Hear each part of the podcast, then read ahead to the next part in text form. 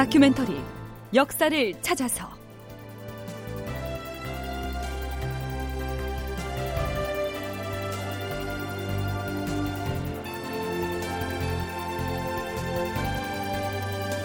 제 763편 명나라의 구원을 청할 것인가 말 것인가.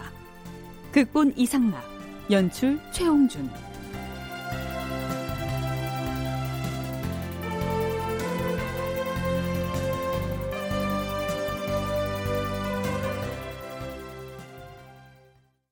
여러분 안녕하십니까? 역사를 찾아서의 김석환입니다. 조선군의 임진강 방어선이 맥없이 붕괴됨으로써 이제 일본군은 거침없이 북쪽으로 진군할 수 있게 됩니다. 그런데요, 그동안 종적이 묘연했던 외학통사 함정호가 평양 조정에 나타납니다. 외학통사는 일본어 통역관이죠.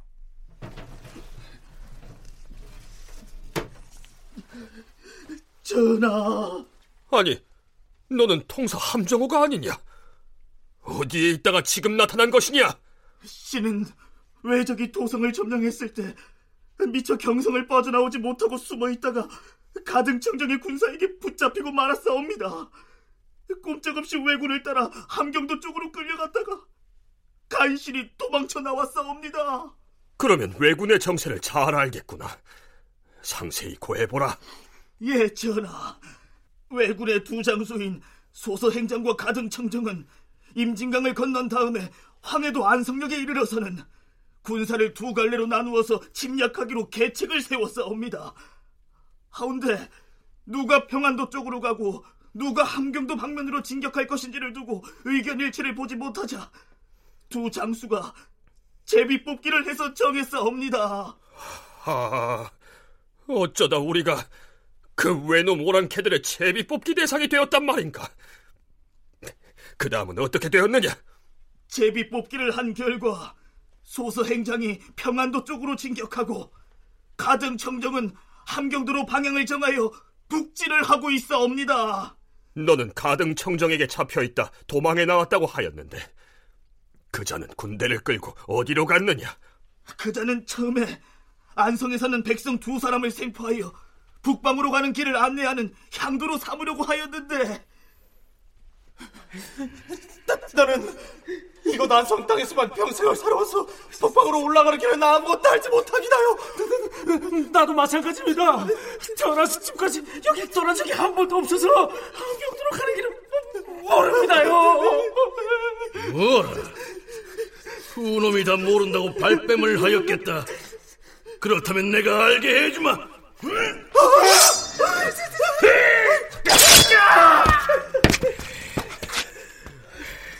이래도 북방지리를 모른다고 할 것이냐?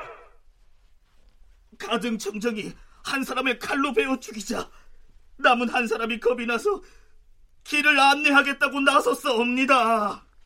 가등 청정 성질이 아주 고약하고 잔인한 놈이로다. 하면 지금 여기 평양 쪽을 향해 올라오고 있다는 소서 행장은 가등 청정하고는 다른 성정을 가진 자이더냐? 자, 선조의 이 질문에 대해서는 서강대 계승범 교수로부터 답변을 들어보시죠.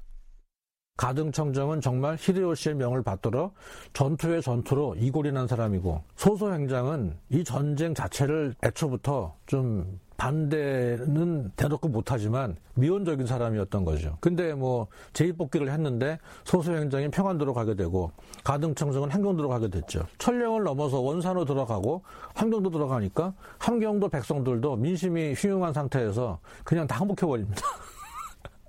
그래갖고 오히려 거기 함경도에 있던 지금으로 말하면 고위 공무원들이 오히려 포로가 되고 임해군이라거나 순화군, 함경도로 피신가 있던 왕자들도 오히려 포로가 돼버려요. 그리고 가등청정이 이끄는 군대는 뭐 저항다운 저항도 별로 없이 함경도를 다 붙들어 올라가가지고 두만강까지 건너갑니다. 하지만 조선 조정으로서는 당장은 함경도로 진격해 올라간 가등청정보다는 평양성을 향해서 올라오고 있는 고니시 유키나가 즉 소서 행장의 부대 공격에 어떻게 대처하느냐 이게 당면 과제였겠죠.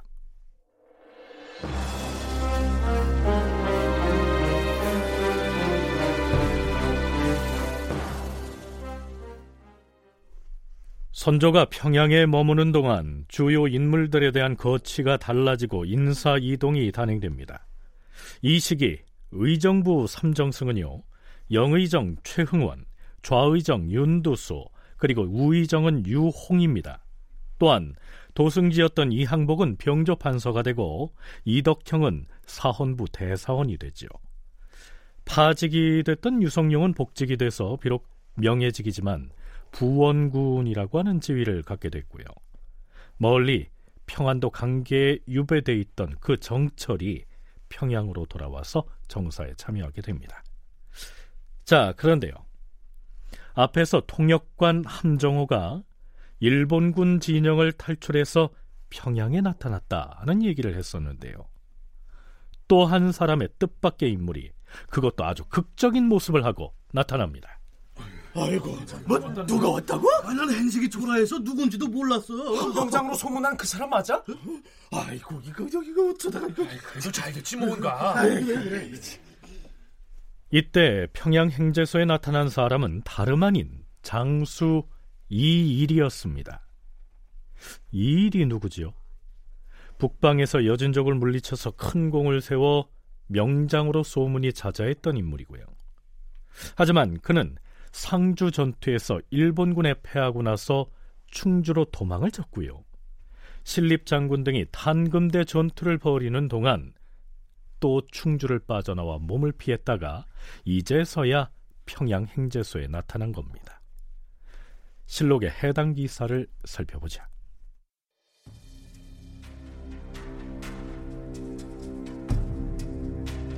이 일이 도착했다.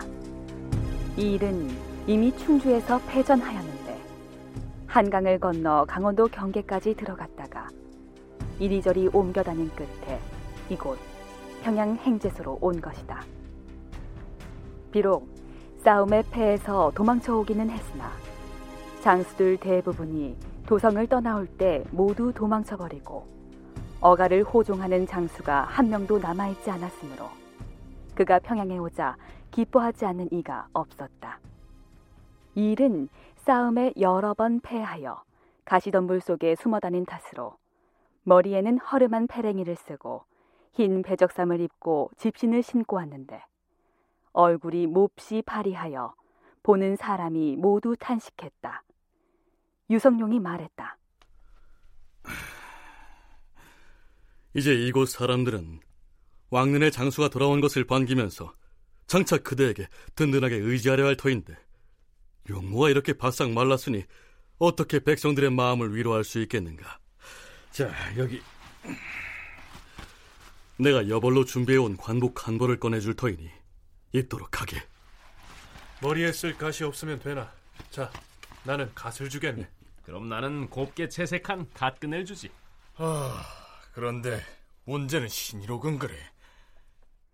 이 일은 누더기를 벗고 재상들이 준 옷가지와 장식으로 차려입었는데 다만 신을 벗어주는 사람이 없어서 집신을 그대로 신고 있었다. 유성룡이 웃으며 말했다. 비단 옷의 집신이라 이건 좀 격에 맞지 않는데 말이야. 당시 평양 행제소에 임시로 차려진 조선 조정의 남루한 처지가 잘 드러나는 대목이라고 여겨지지 않습니까? 바로 그때 적의 동태를 살피러 나갔던 군관이 비변사로 달려옵니다. 큰일 났습니다. 지금 왜 저기? 외놈들이 뭐 어쨌다는 말이냐? 설마 외놈들이 벌써 소생장 부대의 본진이 황희도 봉사를 불태우고 북상 중이라고 합니다. 왜군 척후병들은 곧 대동강 아래 도착할 것이라고 합니다. 그러면 이러고 있을 때가 아니지 않은가? 대동강 가르 쪽에 영기루란 곳이 있는데 거긴 수심이 얕아서 배가 없어도 건널 수가 있어요. 우선 그곳을 방비해야 합니다. 전하께 아뢰어서 군사를 보내야 합니다. 결국 선조는 이렇게 명합니다. 장수 이 일은 당장 군사를 이끌고 달려가서 대동강 하류를 방비하라. 천신만고 끝에 평양에 도착한 이 일은 지친 몸을 추스를 겨를도 없이 군사를 모아 대동강 하류로 달려갑니다.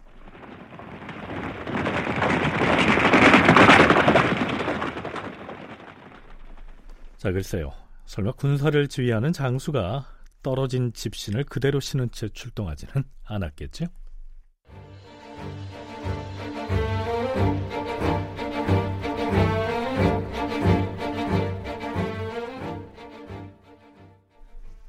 자, 이제부터는 중국의 구원을 요청하는 문제에 대해서 살펴볼까요? 군사 업무를 담당하는 비상기구인 비변사에서는 일찍부터 과연 중국의 구원을 청하느냐의 여부를 논의했지만 결정을 내리지 못하고 있었습니다. 그런데 이 비변사 당상관 중에서 시종일관 구원 요청을 극력 주장한 사람이 있었죠. 병조 판서 이항복이었습니다. 전하, 지금 전국 팔도가 온통 무너져 버려서 이 난리를 온전하게 수습할 희망이 없는 실정이옵니다.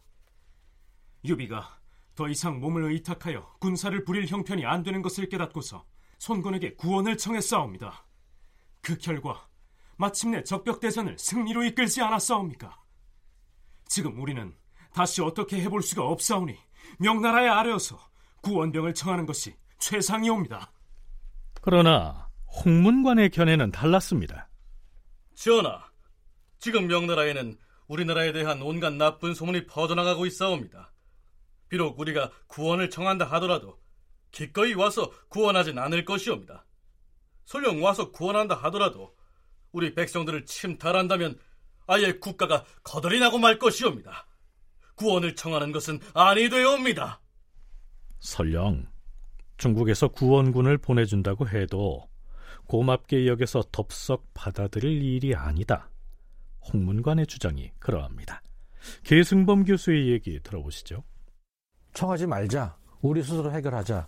그런 사람이 당연히 있게 마련이죠. 다 일리가 있는데요. 우리 스스로 해결하자고 하는 사람들 쪽에서 이제 내건 근거가 첫째는 뭐냐면은 이거예요. 그러니까 뭐 정확한 근거보다는 우려하는 게 뭐냐면은 일본군이 들어와 가지고 우리가 지금 큰 순환을 당하고 있는데 명나라 군대가 들어올 때는 그러면 그 순환이 배가 된다는 것이죠.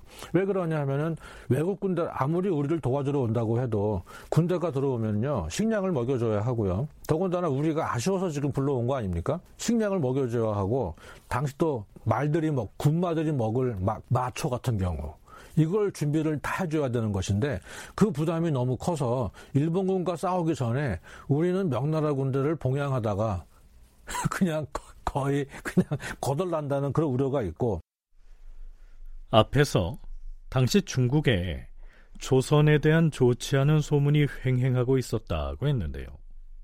선조 수정실록에서는 그 와언, 즉 잘못 전해진 말에 대해서 이렇게 기술하고 있습니다. 외적이 침략하는 그 변란이 창졸간에 발생하였으므로 중국에 와언이 전파되었다. 조선은 사전에 일본과 짜고서 침략당했다고 거짓말을 한 것이다. 왕을 비롯하여 조선의 용맹한 병사들은 함경도 쪽으로 피해서 들어가 있고 다른 사람을 가짜 왕으로 내세워서 침략을 받았다고 거짓말로 칭탁하고 있는데 사실은 일본을 위해서 조선이 향도 노릇을 하고 있는 것이다. 이런 유언비어가 중국에 들어간 것이다.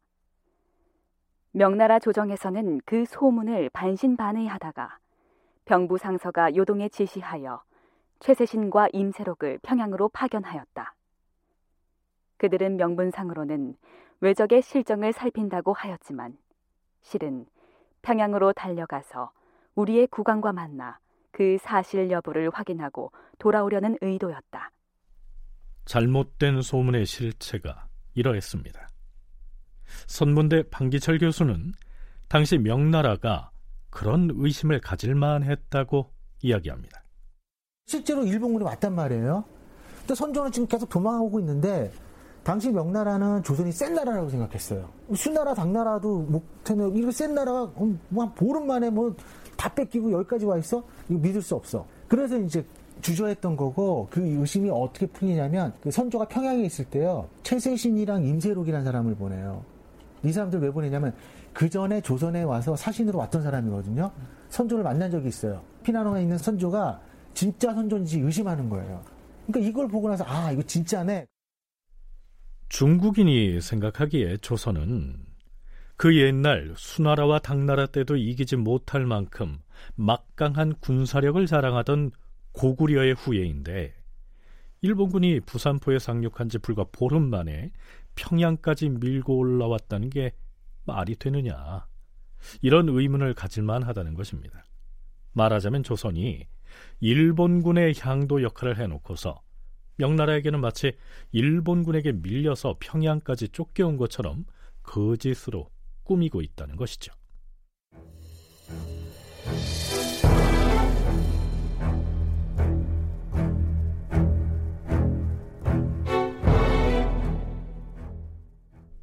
자, 그래서요.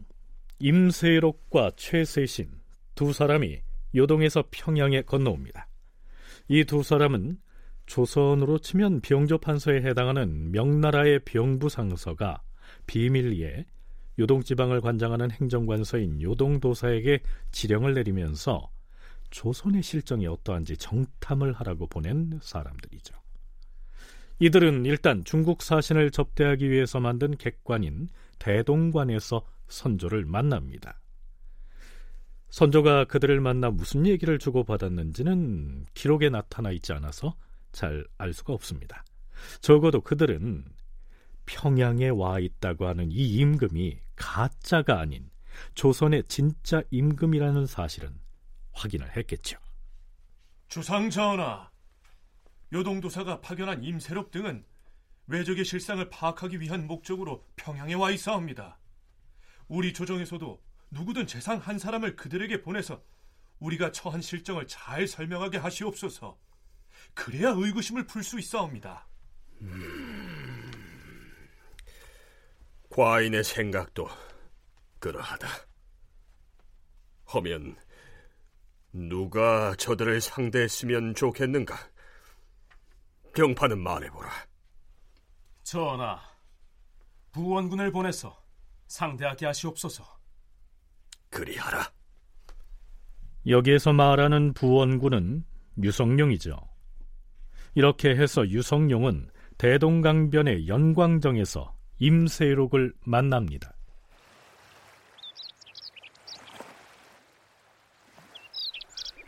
저 강 남쪽 언덕 저기를 좀 보십시오. 저들이 바로 불시에 우리나라를 침략한 왜군입니다. 이제 믿으시겠습니까? 아, 나도 왜군의 복장이며 무기를 본 적이 있는데 과연. 그런데 저기 보이는 병력은 소수에 불과한데. 외병은 속임수가 교묘합니다. 저들은 선발대로 먼저 와서 정탐하는 척후병들입니다. 저들 후방에 왜군의 대병력이 진을 치고 있어요. 저들의 수가 적다고 소홀히 대처하면 그들의 술책에 빠질 것입니다. 아, 예. 나는 이제 실정을 알았으니 이만 돌아가겠습니다. 조선 조정에서는 이 상황을 상세히 적은 자문을 우리에게 보내주십시오. 그리하지요. 임세록이 급히 요동으로 돌아갔다. 이전까지 요동진에서는 왜군이 이렇게 빨리 평양까지 올라왔을 리가 없다고 생각하고 의심하였는데 임세록이 와서 처음으로 직접 보고 돌아가서 명나라 조정의 실상을 보고하게 된 것이다. 자, 과연 명나라는 어떤 태도를 취하게 될까요? 다큐멘터리 역사를 찾아서 다음 시간에 계속하겠습니다.